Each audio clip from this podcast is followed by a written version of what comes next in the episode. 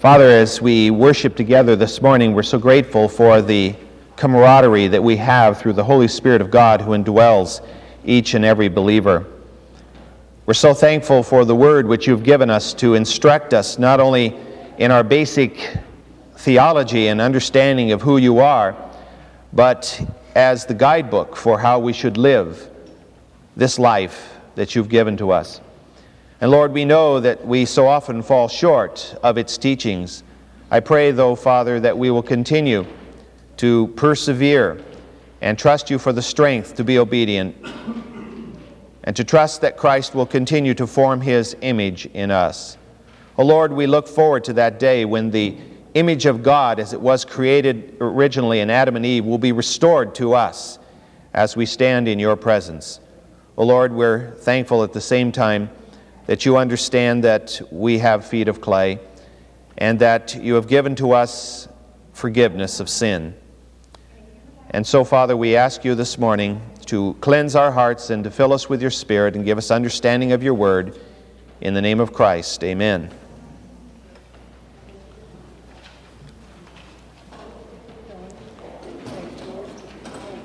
Excuse me? Oh, Dolores? Maybe those doors could be pulled a little bit tighter. I don't know if it makes much difference, but. yeah. Genesis chapter 2, verse 10. Genesis chapter 2, verse 10.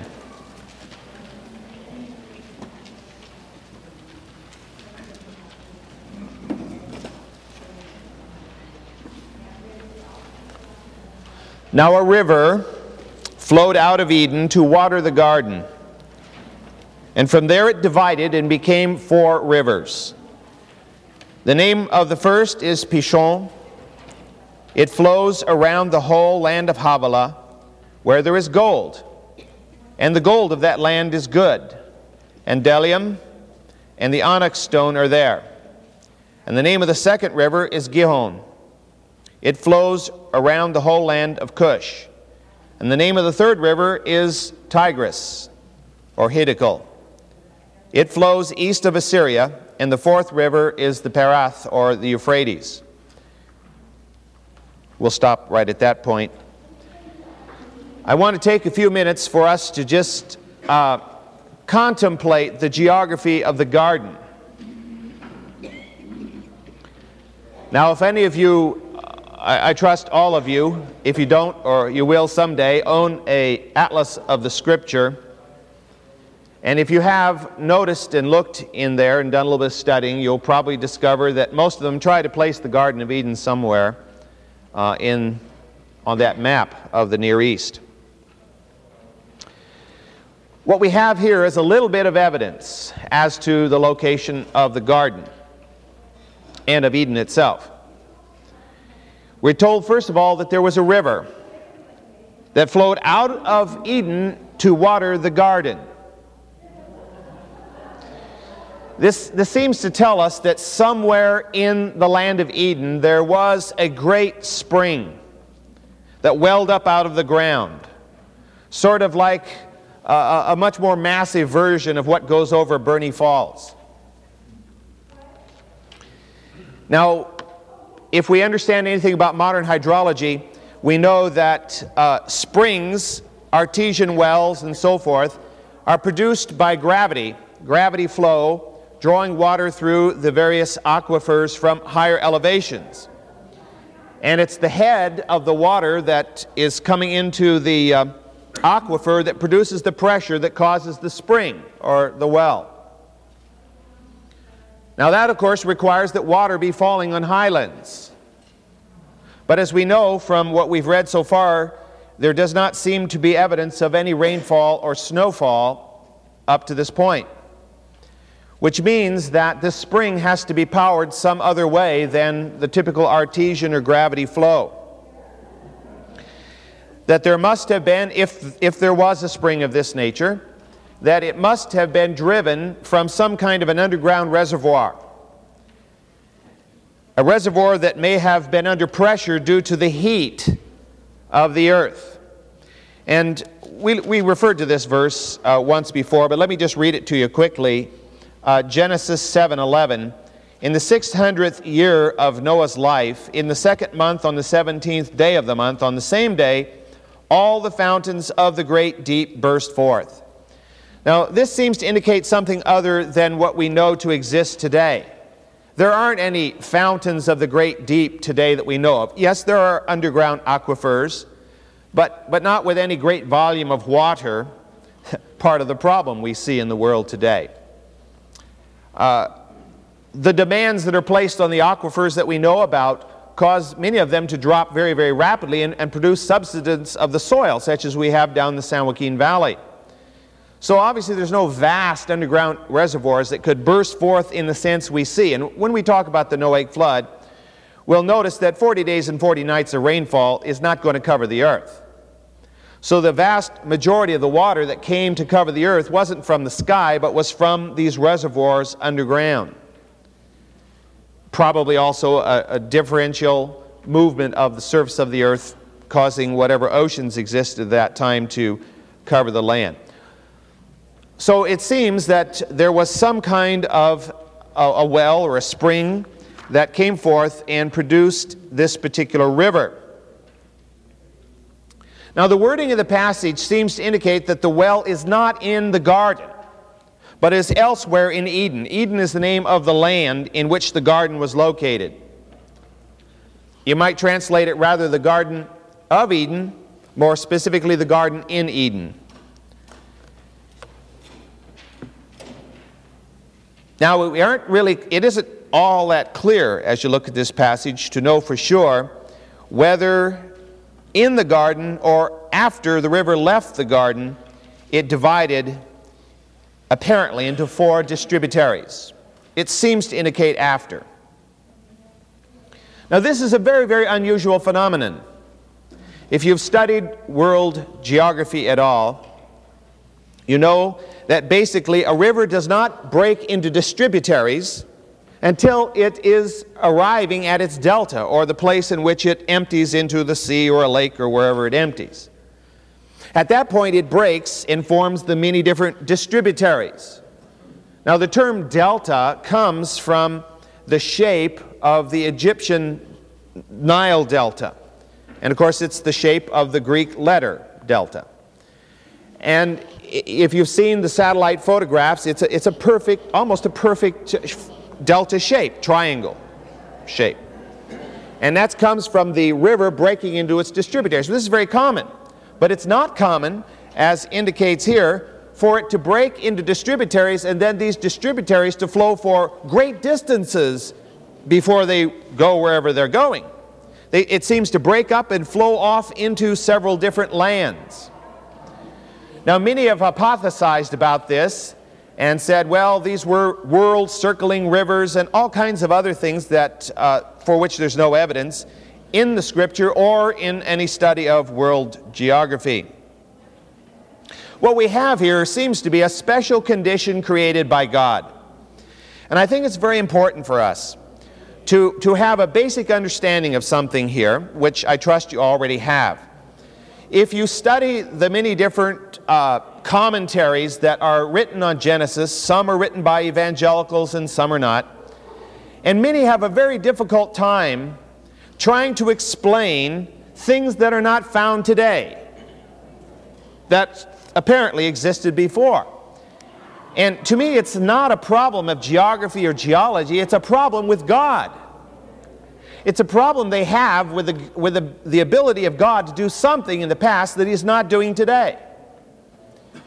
If we go back to the original concept we talked about before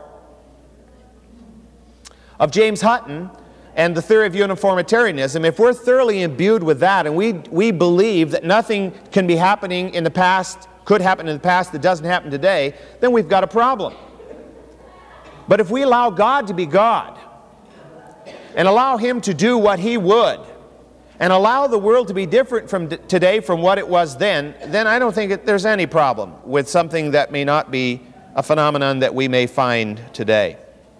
I believe this was a special condition if this picture that I'm drawing to you is an accurate one of a great well springing forth, of the river flowing through the garden, and it, after it passes through the garden, breaking into these four rivers. That's an explanation, anyway, seems to be indicated here. This would, of course, indicate that the river flowing through the garden was no puny little creek.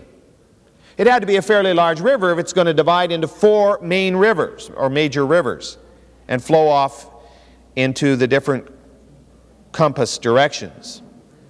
Now, the four distributaries are named here for us. Two of the names are names we're familiar with, and two are not.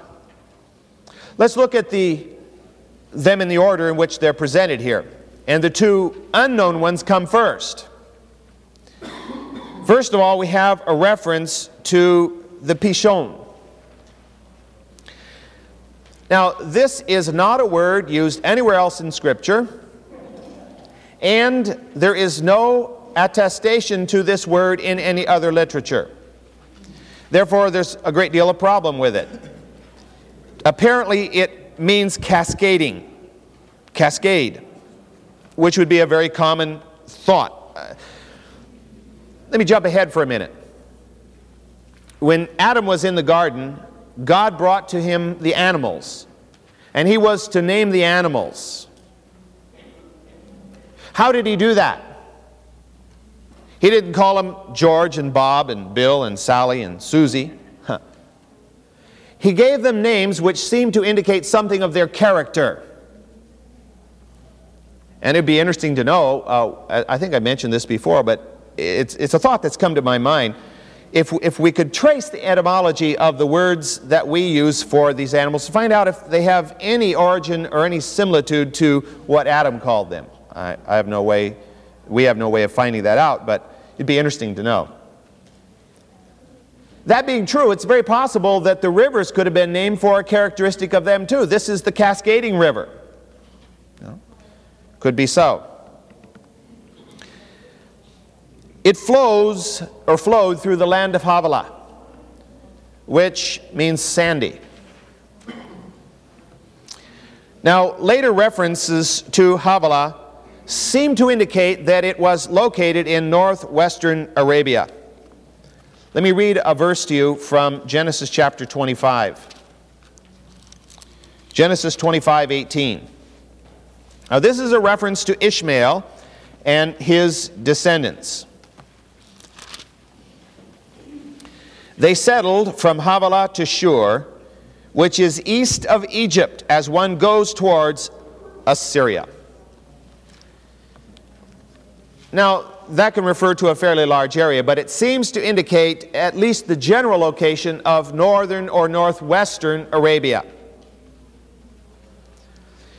Now, some have argued, and to me it seems a little bit far out, that the Pishon was the Ganges or the Indus but if you've ever sat down with a map, you discover those are a long ways away from here. And of course, the Indus and the Ganges both drain the great Himalaya Karakoram chain. Totally unrelated to the two rivers that we do know in the passage, as we'll look at in a moment. It's highly unlikely, therefore, that it's any river at such a great distance from Mesopotamia. A special mention is made in this passage concerning the Pishon, concerning gold and bdellium and onyx stone being found in this land of Havilah. Now, Bdellium, again, is not really certain in terms of its meaning. Some think it refers to some kind of a stone. Others uh, more commonly believe it refers to an aromatic rosin, something like myrrh. Something that had value, something that was mostly used for a kind of a perfume uh, type thing. The term onyx, again, we, you, most of us know what onyx is. It's usually it's a black stone, uh, even though onyx comes in many shades of gray and white and black and so forth. If it is the same as modern onyx, it was, it's a variety of chalcedony, which is a microcrystalline uh, silicate. But there are those who believe that the term onyx here refers to lapis lazuli, which is that beautiful blue stone that was found very characteristically, characteristically throughout the Mesopotamian world, although not mined there. So what we're saying, what I'm saying is that we don't even know for sure what these terms refer to, specifically as a modern object or product. Now, we all know what gold is. And gold is very common throughout that part of the world. Throughout Mesopotamia, gold was found rather abundantly. And in the hills up, up in what is Turkey and in many different areas. In Egypt, they mine gold from as far back as, as Egypt is known to have existed. So gold was a fairly common metal, so that really wouldn't nail anything down for us. Now the question is, why does, why does God have Moses even mention these things? Because he doesn't say anything relative to, uh, for example, the Euphrates and anything found in the land it flows through. I don't think we can really know the answer other than, first of all, to those who were reading it in the day of Moses, it might have meant something to them. I think, of course, certainly we can say that it refers to the beauty and the provision of God. That He is the one who placed these things here. God put gold in the earth and silver in the earth. God put the crystals in the earth, which are formed into beautiful stones that many of us wear as jewelry, and it's not wrong. I think it's an expression of the, of the might and the power and, and the interest of God in beauty. It's, of course, when we love these things more than we love God that it becomes a problem for us. Uh, if you've uh, studied much about modern gemology, you know that uh, there's an awful lot of evil that's involved with it, uh, particularly in the mining and the distribution of it. A lot of criminal activity that goes along with it. But the stones themselves are of, of course, exquisite beauty. Now, it's uh, later on in Revelation, I mean, no, we're not in Revelation. Genesis, it'll be a while before we get to Revelation. The scripture mentions that both Ham and Shem have a descendant by the name of Havilah. This is found in the 10th chapter of Genesis. And so uh, it could be that, of course, the reference is to the land that was occupied by these descendants of Adam and Eve. The second river mentioned is the Gihon. And again, as such, it is never again mentioned in Scripture. Now, the name Gihon means bursting forth or bubbling up. Again, obviously, it could be uh, the name for uh, the way a river appeared to Adam, or actually watching it come out of the ground. Who knows? Now, the name Gihon will be found later in Scripture, but it won't refer to this river. Rather, it refers to a spring that comes out of the ground at the southern edge of the city of Jerusalem. And if you go there today, and if you ever go to Jerusalem, don't miss it. The spring comes out beneath the ground. Uh, originally, of course, it came out and flowed on the outside. But tunnels were built back uh, in the days of the Jebusites so that they could get down from the within the walls to, to bring water up. And then Hezekiah, in his day, built a tunnel to keep the water inside the walls of Jerusalem. And today, if you go over there, you can walk inside the tunnel that, that Hezekiah built. And it's, it's an exciting thing to do. Of course, if you're claustrophobic, it can be a little bit of a problem because it's a very narrow tunnel, kind of almost rub shoulders on both sides as you walk through. And there's water in the bottom, so you're sloshing through water. Not always, you know, sometimes it's a few inches deep, sometimes it's further up than that. And sometimes you have to walk like this to get through because it's not very tall. Other places it's as tall as the ceiling. Partly because you can imagine they were digging from both ends when they built the tunnel. And in those days, they didn't have all the equipment we have in, in these days. So it's a, ma- it's a miracle they brought the tunnel together at all. And it kind of wanders around, but they finally get there.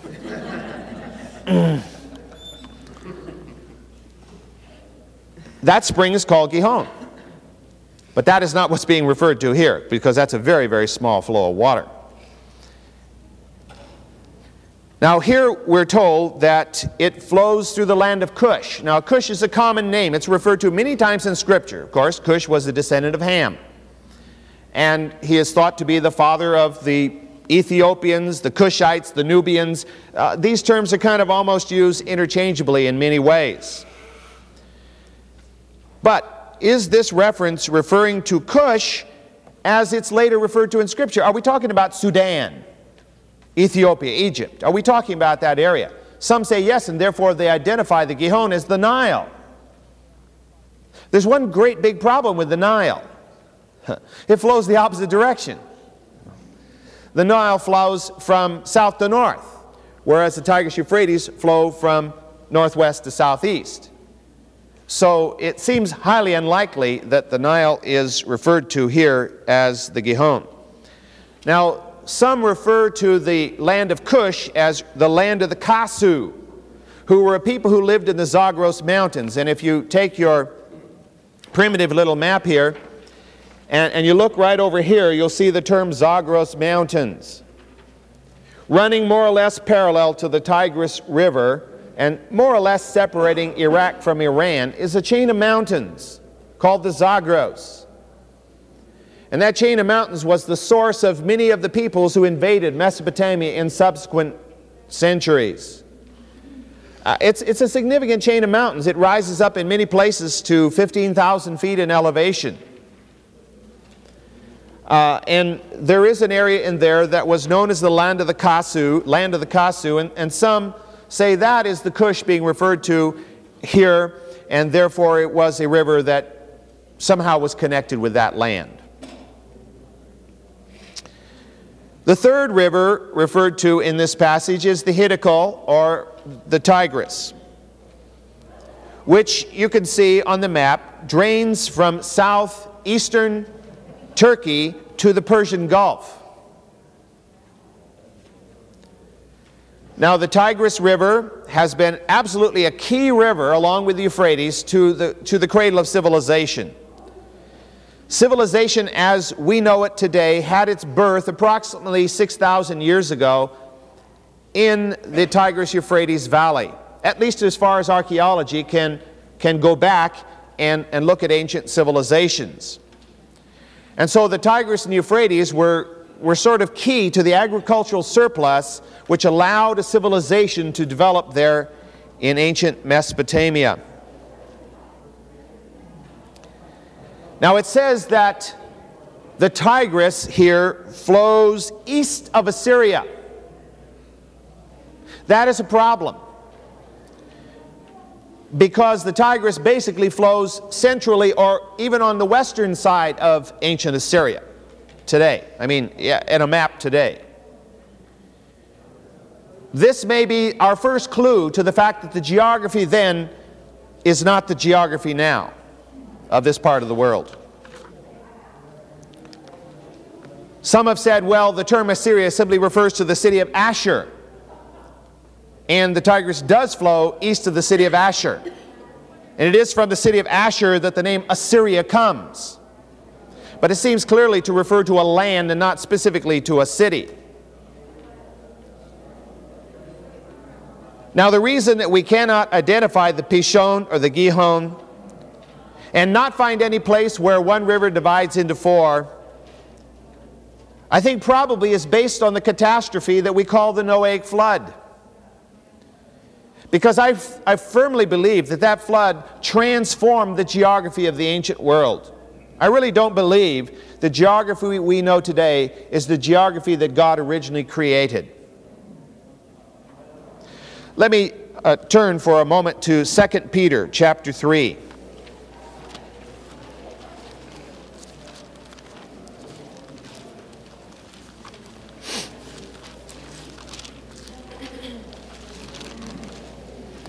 2 Peter 3 5 and 6.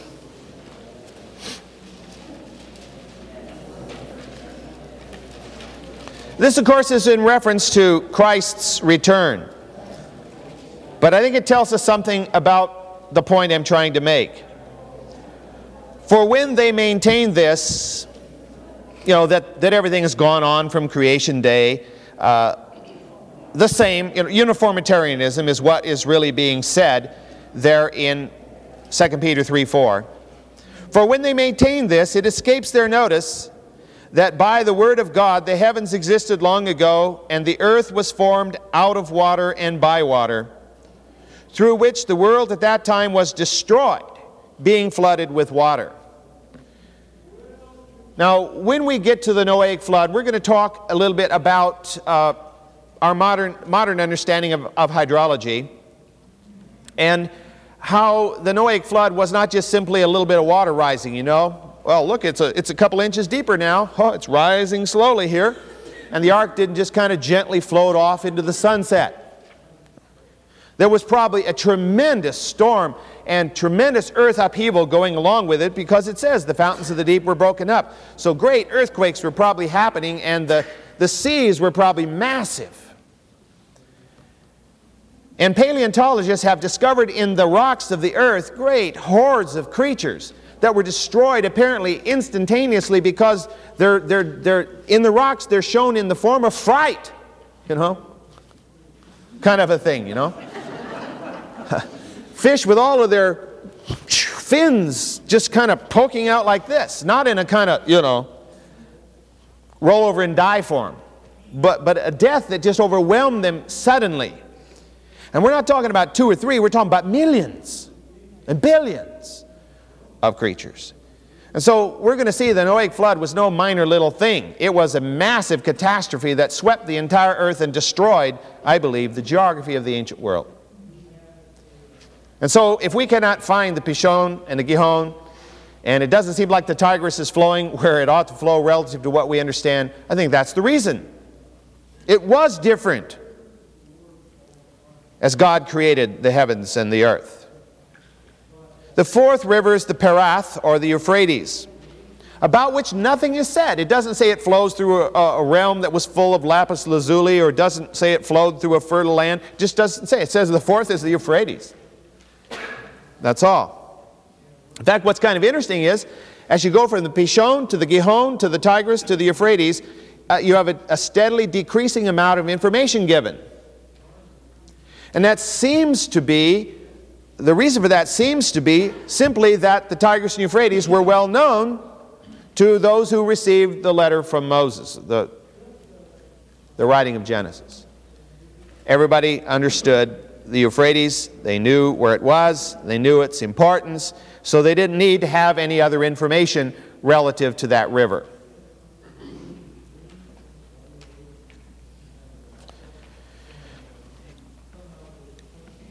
If the Tigris and the Euphrates of this account can in any way be associated with the current rivers by those names, then it would seem by deduction that Eden had to be somewhere along the course of those two rivers.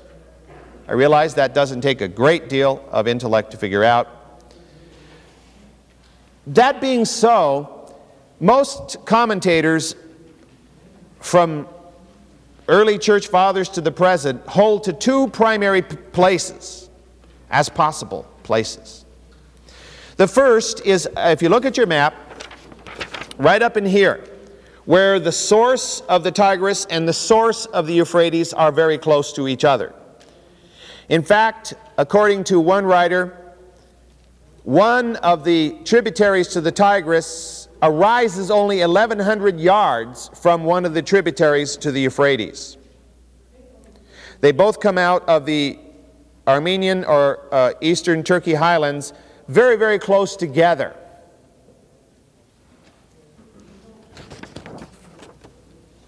Urartu is the ancient name of this area. We would call it eastern Turkey or traditionally Armenia. It's a highland area. It's an area of mountains and of plateaus. It's an area of uh, snowfall and rainfall. It's an area of, of abundance of precipitation. If you go a little bit west from there, you get out into the great Anatolian desert, which is very much the opposite. Central Turkey is surrounded by mountains, and those mountains have sufficient precipitation, but central Turkey is, by what we call the rain shadow effect, uh, protected from such and is a relatively dry area. As the Crusaders would later discover when they tried to march through that area. Um, so if we place it up here, there are those who say, well, there's another major river that flows over here to the Caspian, and another one which flows up to the Black Sea, and one of those could be the Pishon, and the other could be the Gihon. Well, that's possible. The problem is, of course, they do not arise as a single river and break into the four. But again, of course, that could be because of the change of geography at the time of the Great Flood, if that is the approximate location. You'll notice how close Mount Ararat is. Just uh, over to the right, to the east there a little bit. That is modern Mount Ararat. We can't prove that modern Mount Ararat is the mountains of Ararat, referred to later on in Genesis where the ark landed. But uh, traditionally it has held, been held to be so. And you go over to that part of the world and the the ancient Armenian, I mean the Armenian peoples have, have folklore that goes way back prior to Christ, that that is the mountain upon which the ark landed. And of course, you should know there have been lots of expeditions going over there uh, trying to discover the ark, and strangely, they haven't found it. The other option is way down south towards the Persian Gulf. In Mesopotamia itself, the term Mesopotamia, uh, you probably are aware of, means the land between the two rivers. And of course, the two rivers being the Tigris and the Euphrates. Ancient Sumer, which then later became Old Babylonia. You'll notice that the Tigris and Euphrates join a little bit to the east of ancient Ur, from which Abraham would later come. And then it flows out to the sea as the Shat el Arab, a single river. Those who have studied this would put the garden down there, about where the two rivers join. And they would argue that there are some rivers that come out of the Zagros that flow in here too, and they could thus be the Pishon and the Gihon. A couple of them could be, at least. Which would be, of course, a standard uh, drainage pattern which doesn't seem to be what's described there. It's kind of interesting, again, referring to uh, a statement made by John Calvin. He drew a picture of this in his own mind. In fact, he actually drew a picture of it that was in his commentary, in which he portrays Eden exactly at this point.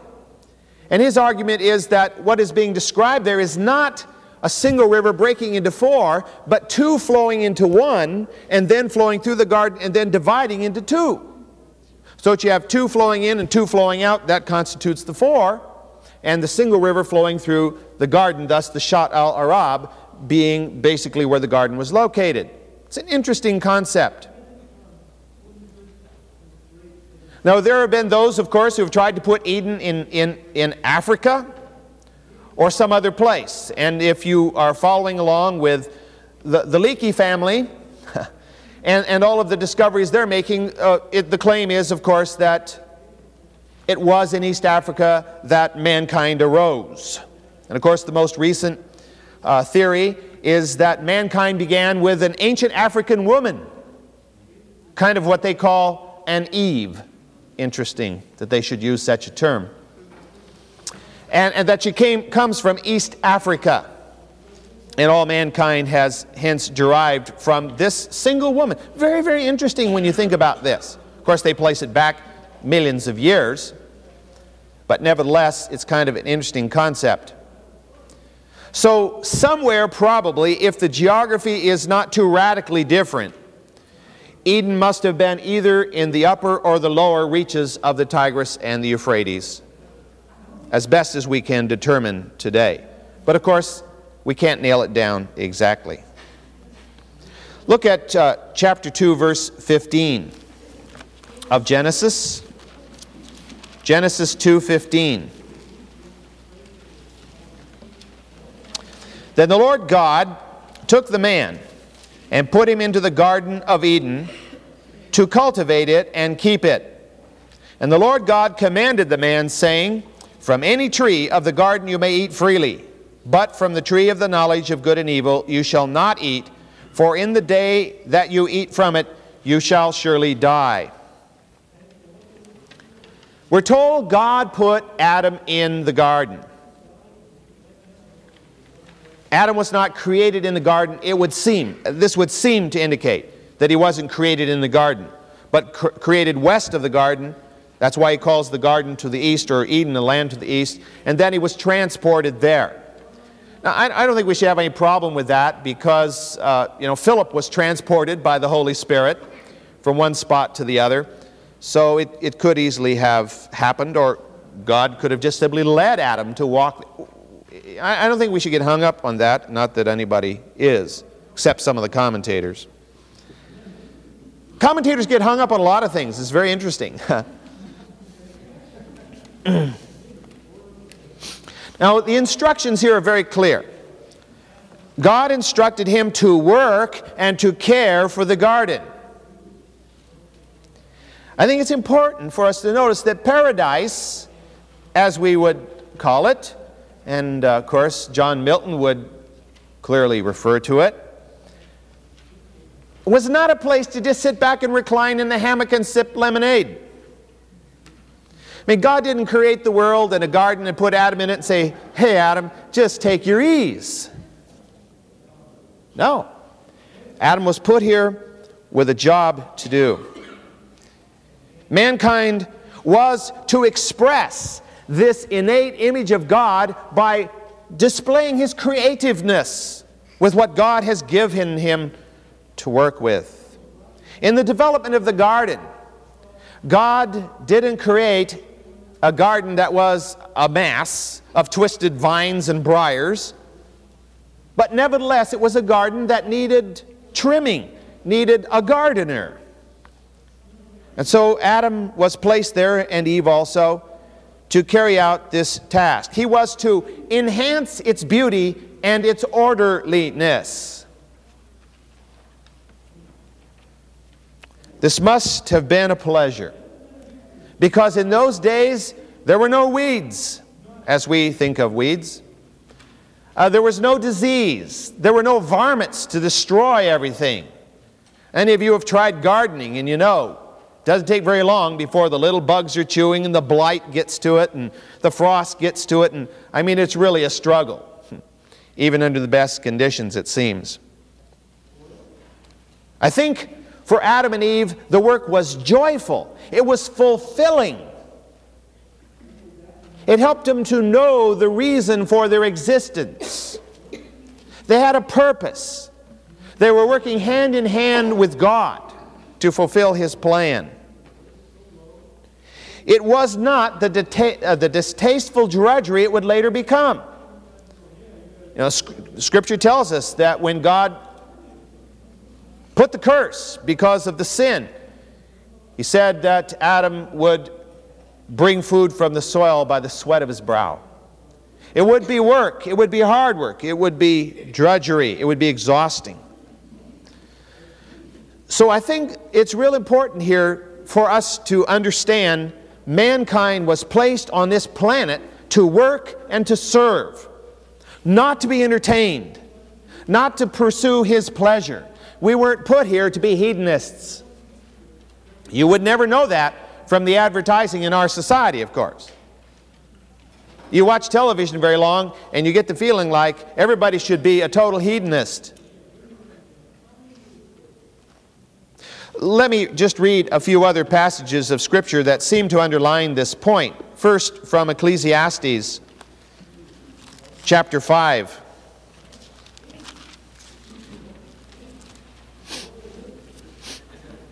Beginning at verse 18. First of all, let me say, if you read the verses before this, verses 15 and 16, uh, the point Solomon is making is that without God, labor is not only hard, it's pointless, it's fruitless. But with God, it is to be enjoyed. Here is what I have seen to be good and fitting to eat, to drink, and enjoy oneself in all one's labor, in that he toils under the sun during the few years of his life which God has given him. This is his reward.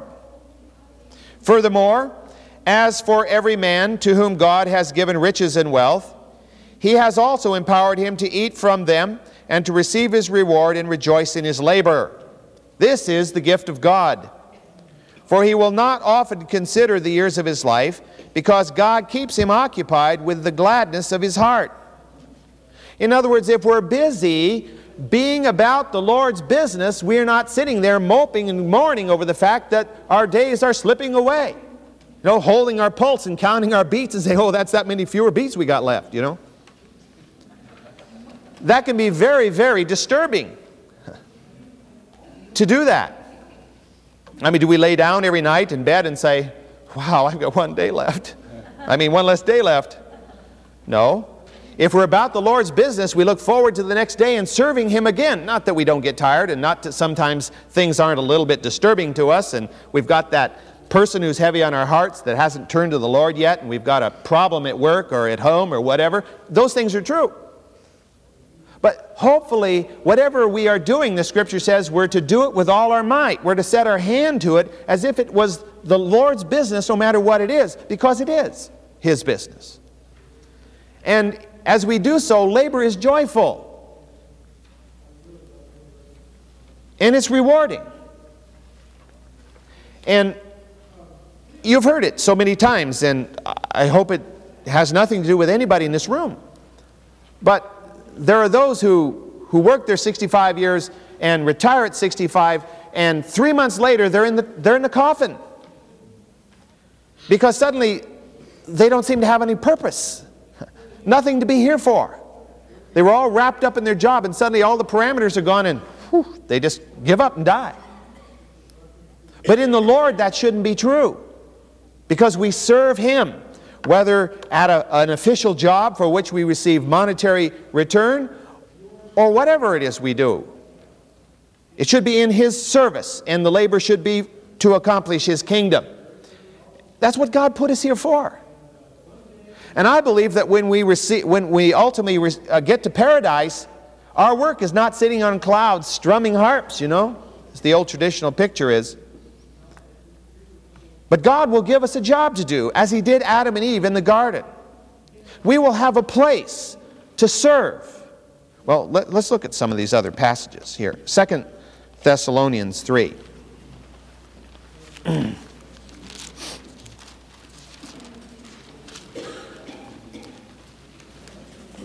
Ten. Second Thessalonians 3.10.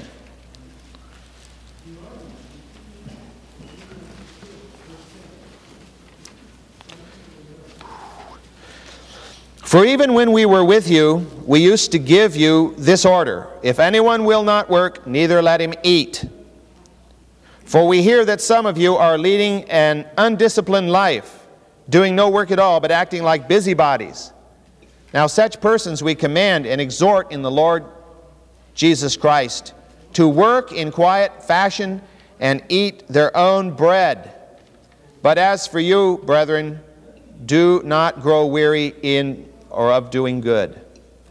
Now, that, of course, is a basic statement to what our life is to be like here and now.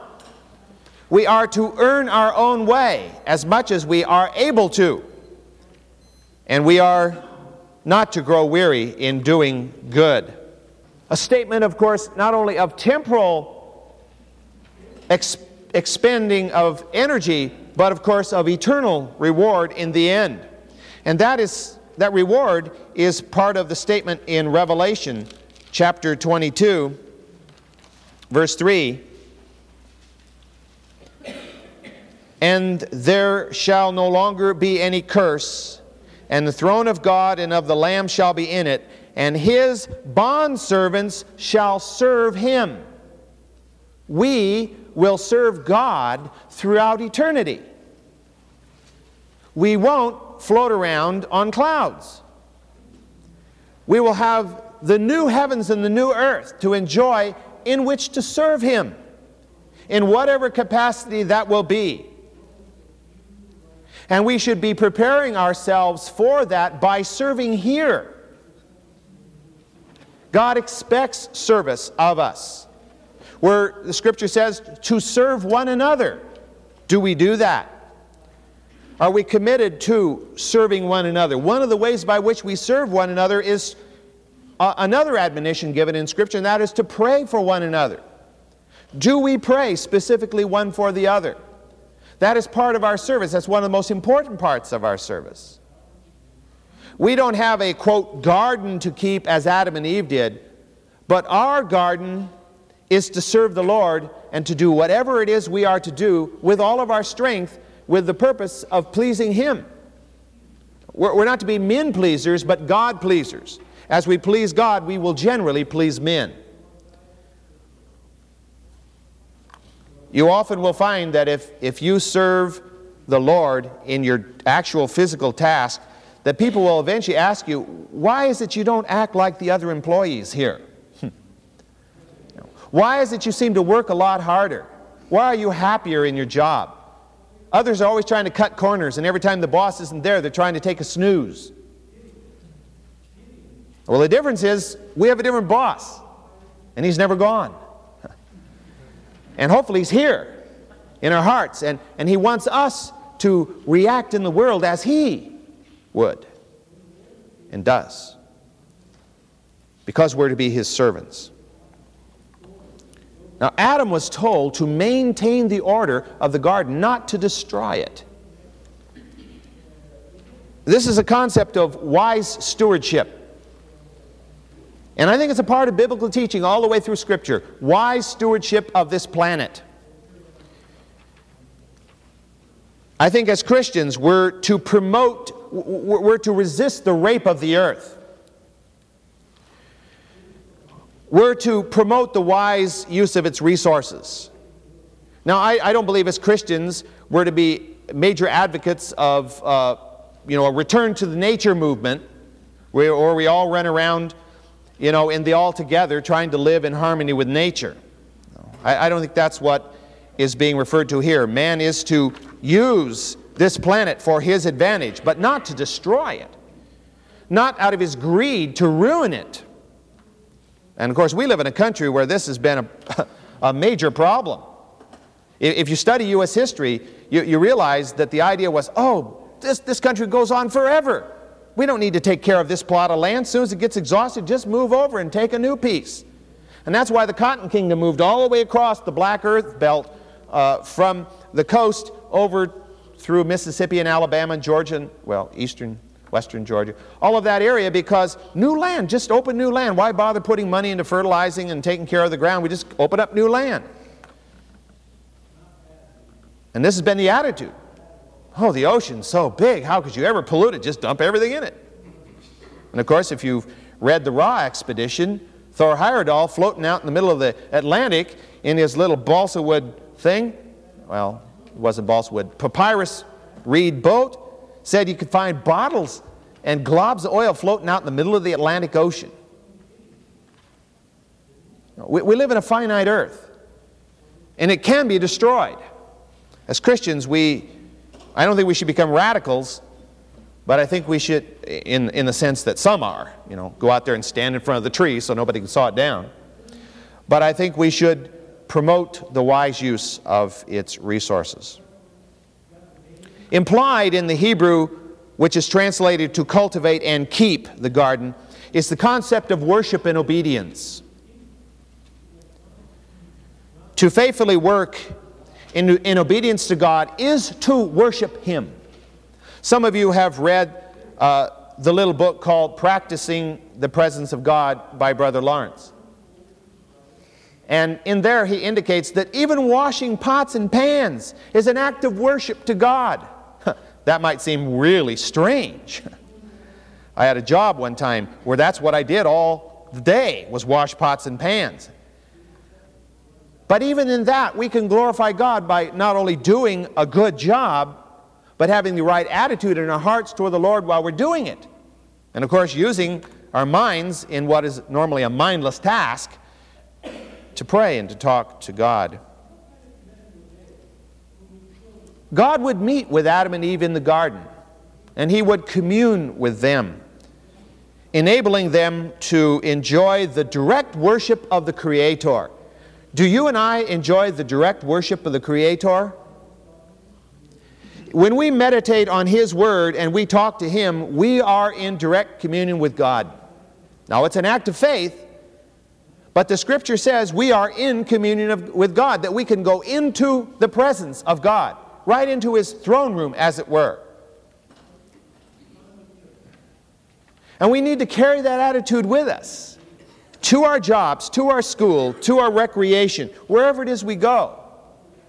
We should remember God is present there with us, and He wants our worship in the doing of it.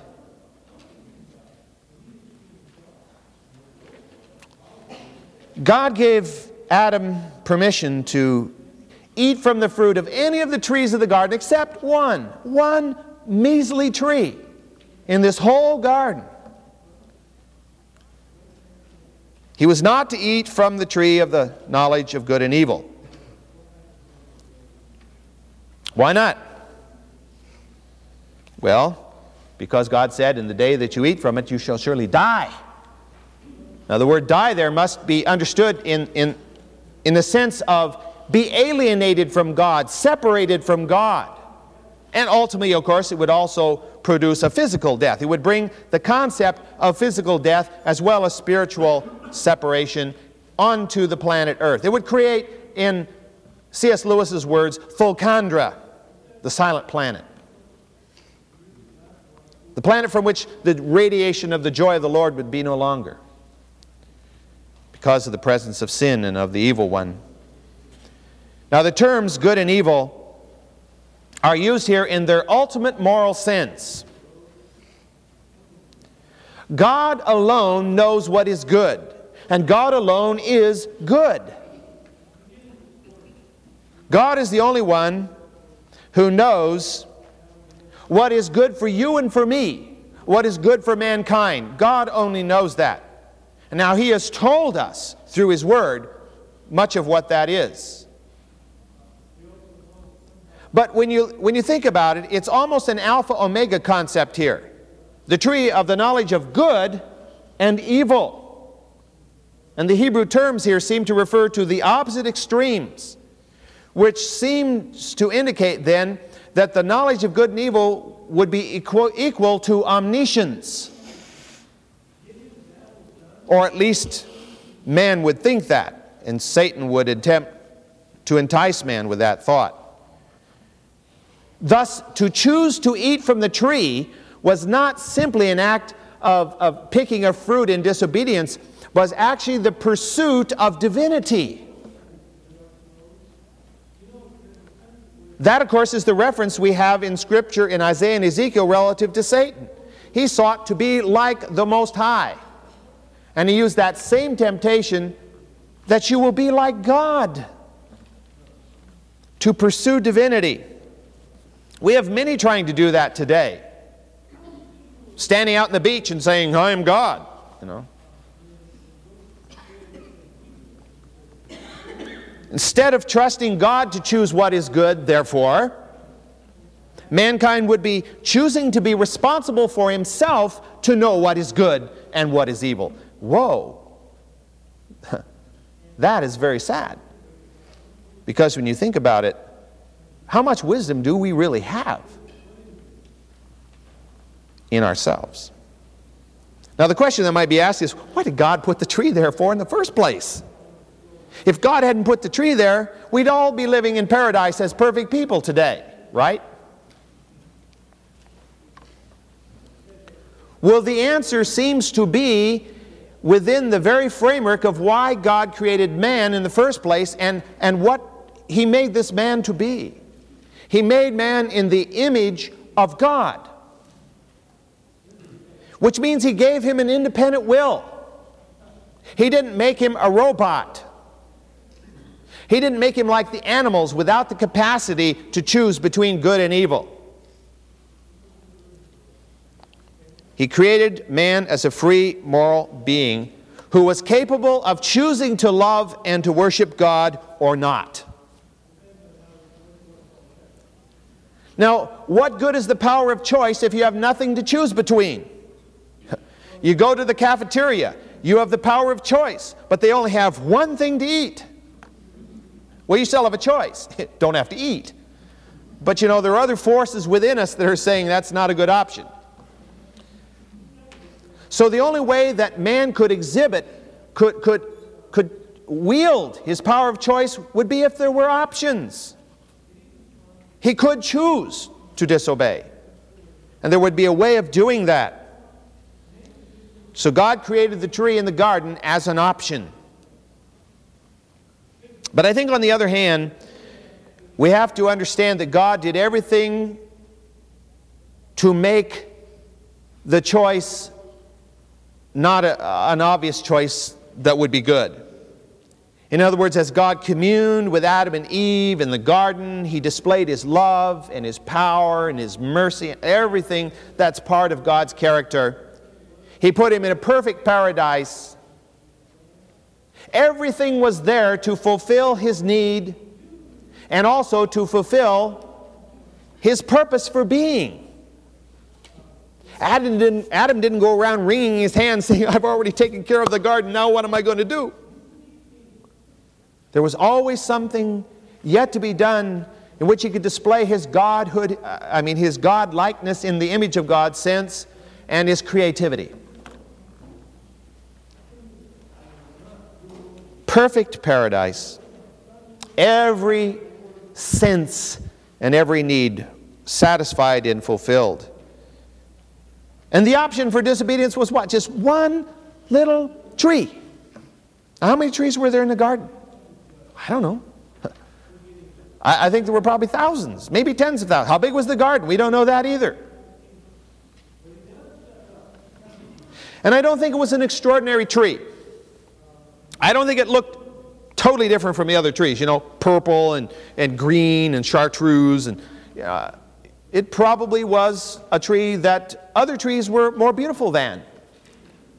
The fruit of which was not particularly extraordinary compared to the fruit of other trees. It wasn't a magical tree, it was just another tree that was forbidden. It was unique, one of its kind. I don't think God made several of them that looked like it that could be mistaken.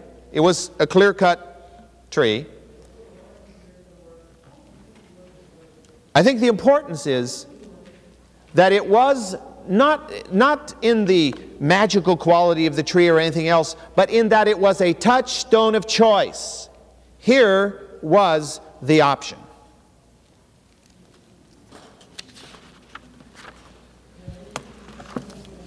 The principle behind the placement of the tree seems to be clearly expressed by God through Moses when the Israelites were poised to enter the promised land. And we'll look at Deuteronomy chapter 30, verse 15.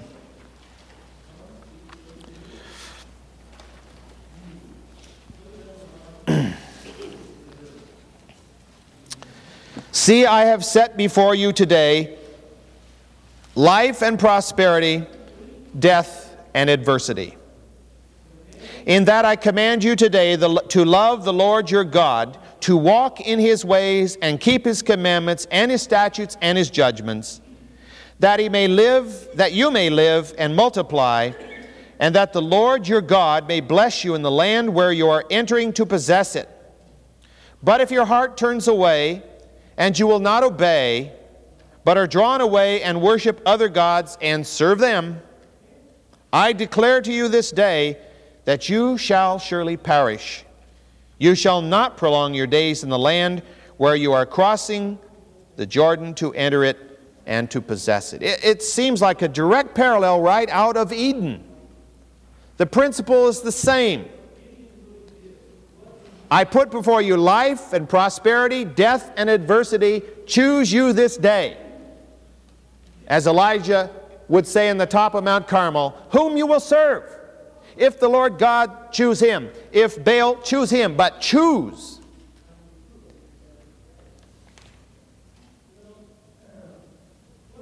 We make that choice, first of all, when we're born again. But we don't stop at that. That choice has to be made every single day of our life. Now, I'm not saying that we can choose to go back and become unsaved. But I'm saying we can choose each day whether we're going to be obedient this day to the commands of the Lord. Are we going to walk in His ways or are we going to go off on a rabbit trail? What are we going to do today?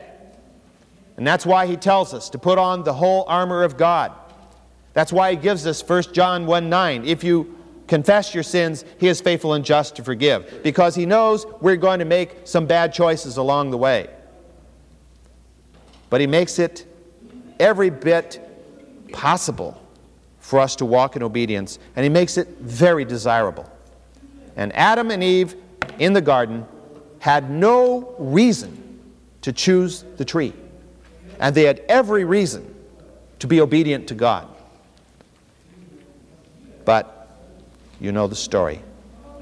They made the wrong choice. Next week, we're going to look, first of all, at the creation of woman as we move through Genesis.